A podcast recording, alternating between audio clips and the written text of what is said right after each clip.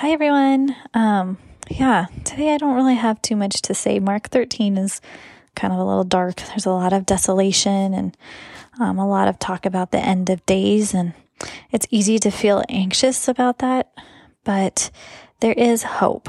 Um, I think we can have hope because in verse 30, when it says, Heaven and earth will pass away, but my words will never pass away.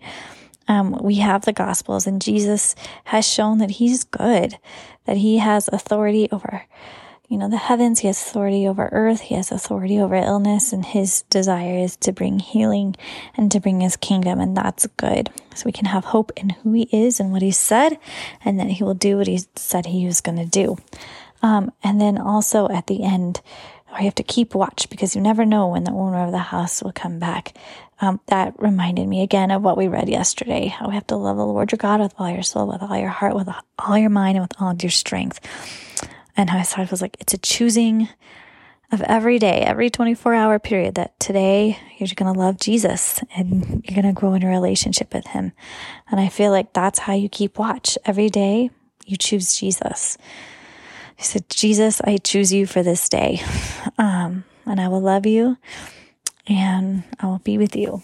Um, so, yeah, I don't know what ways you've chosen Jesus today or this week, but I encourage you to take some time to just rest and be with Him um, and just choose Him.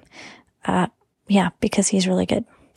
So, yeah, Jesus, help us in our keeping watch to just turn our hearts to you.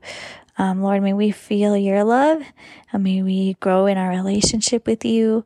Um, yeah, may it be sustaining um, as we turn our hearts to you every day and walk and abide in you, Lord. Um, there's a lot of things we don't understand, and I don't know if we need to understand, but um, will you help us to know what we need to know? Will you help us to have faith um, and help us to just know that you're good and your words will never pass away, and you've proven to us that you're good, and will help us to just hold on to that truth. Praise in your name. Amen.